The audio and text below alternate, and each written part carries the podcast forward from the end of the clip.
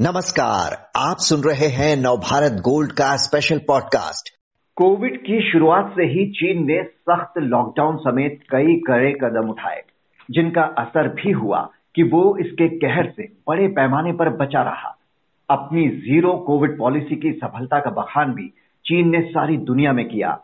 लेकिन आज, जब दुनिया के ज़्यादातर देश कोरोना वायरस के साथ जीने की कोशिश कर रहे हैं, वहीं चीन और हांगकांग में संक्रमण के मामले बीते दो साल के रिकॉर्ड स्तर पर हैं। चीन की वित्तीय राजधानी शंघाई में लोगों को घरों में बंद कर दिया गया है। खाने पीने, दवा की ज़बरदस्त कमी हो चुकी है। लोगों का गुस्सा भड़क रहा है। तो क्या चीन की ज़ीरो कोविड पॉलिसी ने ही आज उसका ये हाल कर दिया है? यही समझने के लिए बात करते हैं वरिष्ठ पत्रकार आनंद प्रधान से, जो भारतीय जनसंचार संस्थान में प्रोफेसर हैं। आनंद जी, दो साल तक चीन अपनी जिस नीति की सफलता का बखान करता रहा, आज वो नाकाम होती दिख रही है। शंघाई का बुरा हाल है, संक्रमण तेज़ी से फैलता जा रहा है। तो ये ज़ीरो टॉलरेंस पॉलिसी ही अब उसके लिए घातक सिद्ध हो रही है क्या? निश्चित तौर पर देखिए इस महामारी के साथ पूरी दुनिया का जो दो साल का अनुभव है और उस अनुभव का निचोड़ है वो निचोड़ ये ज़रूर कहता है कि चीन की ये जो ज़ीरो कोविड पॉलिसी है, जो शुरुआती दिनों में काफ़ी सफल होती हुई दिख रही थी, जिसमें बहुत कड़ाई से लॉकडाउन सोशल डिस्टेंसिंग व्यापक पैमाने पर टेस्टिंग करना, ये सारी चीज़ें उसमें शामिल थीं। लेकिन और ये उसी समय ये भी दिख रहा था कि दुनिया के और देशों में खास करके विकसित पश्चिमी देशों में चाहे वो अमेरिका हो ब्रिटेन हो इटली हो यूरोप के बहुत सारे देशों में एक तरह का केओस था।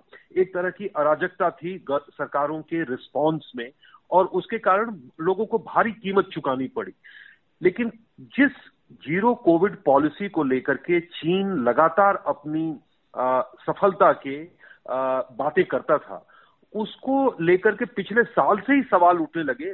मैं यहाँ पर ध्यान दिलाना चाहूँगा कि सिर्फ़ चीन ही नहीं, दुनिया के और कई देश भी ज़ीरो कोविड पॉलिसी पर चल रहे थे, जिसमें एक न्यूजीलैंड भी था। न्यूजीलैंड ने अपने अनुभवों से सीखा और पिछले साल कोई छह आठ महीने पहले वहाँ की प्रधानमंत्री ने यह फैसला किया कि ये जो ज़ीरो कोविड पॉलिसी है और जिसके कारण हमको बहुत ही कड़े लॉकडाउन और उपाय करने पड़ते हैं, जिससे पूरा एक तरह से सामाजिक जनजीवन अस्त व्यस्त हो जाता है, आर्थिक गतिविधियाँ ठप हो जाती हैं और उसकी भारी कीमत लोगों को चुकानी पड़ती है, आर्थिक और सामाजिक तौर पर, मानसिक तौर पर। तो एक तरह से उसने छोड़ दिया।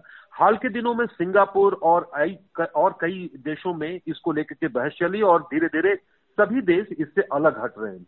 यहाँ तक कि जिन देशों ने शुरुआत में चीन की इस नीति की सफलता की, एक तरह से प्रशंसा की और ये काफ़ी चर्चा का विषय था, उन देशों में भी धीरे धीरे ये बात बनने लगी कि नहीं, ये ज़ीरो कोविड पॉलिसी की जो कीमत है, वो बहुत ज़्यादा है।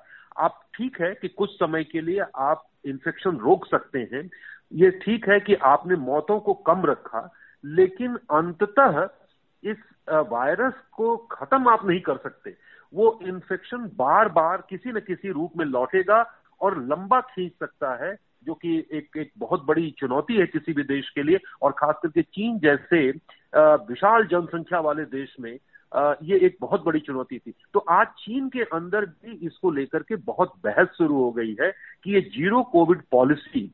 अब एक तरह से अपने जिसको कहते हैं एक अंधी गली में आ गई है और यहाँ से इस एक तरह से इस पॉलिसी में बदलाव की बहुत ज़रूरत है। जी बिल्कुल जैसा आप कह रहे हैं कि इसे रोकना जो है वो घातक सिद्ध हुआ क्योंकि अगर ये अगर फैलता तो हर्ड इम्यूनिटी की स्टेज बनती लोगों के अंदर जो नेचुरल इम्यूनिटी डेवलप होती है वो वायरस का मुकाबला कर पाते। लेकिन चीन ने इतनी सख्ती से इसे रोका कि वहाँ लोगों में ये इम्यूनिटी ही डेवलप नहीं हो पाई। चीन के टीके की गुणवत्ता पर भी सवाल उठ रहे हैं। ये लोगों को वायरस के असर से ऐसा लग रहा है कि बचा नहीं पा रहे हैं। दो साल में पहली बार चीन के सभी इकतीस प्रांतों में यह संक्रमण फैला है। तो क्या वैक्सीन के मामले में भी चीन से बड़ी चूक हुई है? ये कहना अभी वैज्ञानिक तौर पर सही नहीं होगा कि चीन की वैक्सीन में इस तरह की चूक है या कोई समस्या है। क्योंकि हम यहाँ पर ये ज़रूर ध्यान देना चाहिए कि ओमिक्रॉन जो अभी सबसे ज़्यादा प्रोमिनेंट वेरिएंट है कोविड 19 का, ओमिक्रॉन के साथ ये बात है कि जिन भी देशों में जिस भी तरह की वैक्सीन ली गई है या नागरिकों ने ली है, वहाँ पर इन्फेक्शन रोकने में वो कामयाब नहीं है। और खास करके इसको लेकर के तो बार बार सवाल उठते रहे कि ओमिक्रॉन को लेकर के जो वैक्सीन हैं, वो किस हद तक कारगर है? ये सिर्फ़ चीन की वैक्सीन की बात नहीं है, दुनिया के और देशों की वैक्सीन के साथ भी ये समस्या है। लेकिन जो ज़्यादा महत्वपूर्ण बात है, वो ये है कि वैक्सीनेशन के बाद चाहे वो ओमिक्रॉन हो, और ओमिक्रॉन के बारे में माना जा रहा था कि उसकी ट्रांसमिसबिलिटी ज़्यादा है, यानी उसका प्रसार बहुत तेज़ी से होता है, लेकिन उसकी घातक या जिस तरह से डेल्टा घातक था, उतना वो घातक नहीं है, मारक नहीं है। लेकिन एक तरह से जिन लोगों को वैक्सीन लगी भी थी, उन सब लोगों को भी बहुत सारे बड़े पैमाने पर दुनिया के बहुत सारे देशों में, भारत में भी एक तरह से हमने जो पिछले वेब में देखा, पिछले दौर में देखा कि इन्फेक्शन हुए, लेकिन वो माइल्ड इन्फेक्शन थे, वो उतने घातक और मारक नहीं थे। अब चीन में ये देखना होगा कि अभी तक जो, अभी उन्होंने एक तरह से बड़े पैमाने पर पहली बार वो इंफेक्शन देख रहे हैं। एक बड़ी लहर दिखाई पड़ रही है। उस, जिसको वो एक बार फिर से उसी कड़ाई और एक ज़ीरो टॉलरेंस के हिसाब से लागू करने की कोशिश कर रहे हैं कि उसको कंट्रोल किया जाए। और वो एक तरह से काउंटर प्रोडक्टिव हो रहा है, क्योंकि अब लोगों का विरोध भी पैदा हो रहा है। जब तक आप लोगों को नहीं समझा पाते हैं इसके लिए तैयार नहीं कर पाते हैं तब तक इस तरह की नीति लंबे समय तक नहीं चलाई जा सकती है। और यही आज चीन में हो रहा है। तो मुझे लगता है कि चीन में एक, तरह से पूरी दुनिया चीन को देख रही है कि वो इस नए लहर को जो लंबे समय के बाद चीन को सामना करना पड़ रहा है वो उसको कैसे कंट्रोल कर पाते हैं? और कोविड को लेकर के उनकी जो ज़ीरो कोविड की पॉलिसी है वो तो निश्चित तौर पर अब वैज्ञानिकों का एक बड़ा समूह ये मान रहा है कि इस पॉलिसी पर चलने का कोई मतलब नहीं है इनफैक्ट अब चर्चा दुनिया भर में ये हो रही है कि अब पैंडेमिक का दौर खत्म हो रहा है महामारी का दौर खत्म हो रहा है और कोविड 19 एक एंडेमिक बीमारी के रूप में जैसे मलेरिया है जैसे डेंगू है हम्म। जैसे और दूसरी इस तरह की बीमारियाँ हैं जो समय समय पर उनका आ, किसी किसी इलाके में आ, काफ़ी तेज़ी से उभार होता है और उसमें भी जाने जाती हैं इन्फ्लुएंजा है उसमें भी जाने जाती हैं। लेकिन एक तरह से अब हमको कोविड के साथ रहना सीखना पड़ेगा। और चाहे आप वैक्सीनेशन बढ़ाएँ और उसके इलाज के के लिए नए उपाय खोजें पर चीन की ये नीति अब एक तरह से चीन के अलावा और कोई देश उसको स्वीकार नहीं कर रहा है। तो इस मामले में ये एक तरह से अंतर्राष्ट्रीय सहमति बन चुकी है।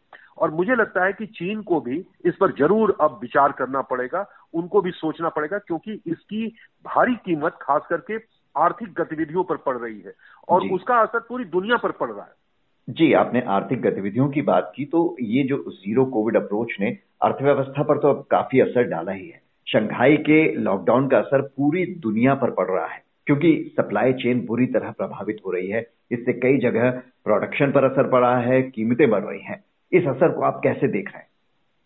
मैं समझता हूँ कि ये बहुत महत्वपूर्ण है कि एक मतलब कई बार हमको ऐसा लगता है कि महामारी से जान लोगों की बचाई जा रही है, लेकिन दूसरी तरफ़ ये भी सोचना पड़ेगा कि उससे लोगों की लाइवलीहुड यानी उनकी आजीविका पर भी असर पड़ रहा है। जब भी आप कड़ाई से लॉकडाउन लागू करते हैं और आर्थिक गतिविधियाँ बिल्कुल ठप पड़ जाती हैं तो उसमें हज़ारों लोगों के रोज़गार जाते हैं सप्लाई चेन ठप पड़ती है प्रोडक्शन पर असर पड़ता है और इन सब की जो भारी कीमत लोगों को और, और यहाँ पर यह भी ज़िक्र करना ज़रूरी है कि जब कोविड पर इतना ज़्यादा आपका फोकस होगा तो उस समय जो बाकी और बीमारियाँ हैं जिनका इलाज समय पर बहुत ज़रूरी है। और जैसा कि चीन में दिखाई पड़ रहा है कि कड़ाई से लॉकडाउन लागू करने के कारण बहुतेरे ऐसे मामले जो नियमित तौर पर जो बीमारियाँ हैं, उनका इलाज नहीं हो रहा। और उनके मरीजों की हालत बहुत खराब है। तो एक तरह से हम समझते हैं कि जो अर्थव्यवस्था को लेकर के जो चिंताएँ हैं और पूरी दुनिया जो इस नतीजे पर पहुँची है कि जो ज़ीरो कोविड, क्योंकि आपको ध्यान होगा कि शुरुआत में पूरी दुनिया में एक तरह से कड़ाई से इसको निपटने का लॉकडाउन सोशल डिस्टेंसिंग मास्किंग इन सब चीज़ों पर ज़ोर दिया गया। लेकिन वैक्सीन के आने के बाद और बड़े पैमाने पर वैक्सीनेशन के बाद और दुनिया ने कई लहरों को देखने के बाद, अब ये एक आम समझदारी बन चुकी है कि ज़ीरो कोविड कि पॉलिसी एक तरह से लोगों की जान तो बचाने में और इन्फेक्शन को रोकने में नाकाम होती ही है, वो अर्थव्यवस्था के लिए भी उससे ज़्यादा घातक साबित होती है। तो एक तरह से पूरी दुनिया में इस समय अर्थव्यवस्था एक भारी जो महामारी के दौर में जो उसमें गिरावट आई है, उससे उबरने की कोशिश कर रही है। और इस दौर में अगर फिर से एक झटका उसको लगेगा तो ज़ाहिर है कि अर्थव्यवस्था के लिए बहुत ही प्राणघातक हो सकता है। तो वैश्विक अर्थव्यवस्था के लिए भी ये एक सचमुच में खतरे की घंटी है। और एक चीन में जो कुछ हो रहा है, उसका असर पूरी दुनिया पर पड़ता है, क्योंकि वो मैन्युफैक्चरिंग एक तरह से फैक्ट्री है पूरी दुनिया की।